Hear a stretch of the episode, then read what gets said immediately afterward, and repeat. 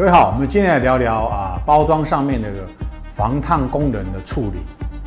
我们现在知道啊，整个消费升级啊，每个人都注重消费体验，厂商也不断的呃满足这样的一个消费体验，在以包装啊或者材料方面不断不断的升级。那啊，我们拿一个咖啡的案例来讲，我们想喝一个啊热咖啡，习惯上我们就会拿一个啊纸套。来当做防烫的一个功能，那真正这样的防烫的一个可能性呢？还是说我们已经成为习惯？其实这个是有待研究。那我们现在往在进程来看的话，有各式各样的一种啊纸杯，纸杯呢，它本身的结构是比较轻薄，所以防烫的功能是必须要啊更讲究，那也更呼应啊消费体验。而我们现在市面上的各种纸杯有几种方式啊，有的是在包包覆式的，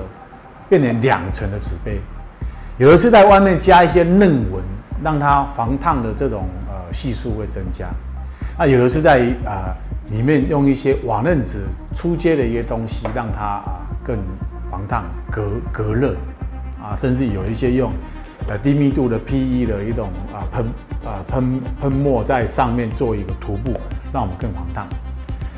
那早期没有这一些工艺的升级的时候，我们会在啊吃方便面的时候会有一些这种像呃低密度的呃保丽龙 PEPP 这样子的东西。其实它对我们对整个大环境来讲是不环保的，啊，所以现在的整个防烫的功能材料相对性的提升以后啊，它在印刷工艺啊环保材料的可呃一一种呃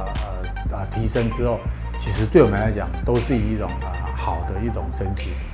而这些都是针对可食性的一个材料去做研发。好，难道不知道我们今天谈到这里？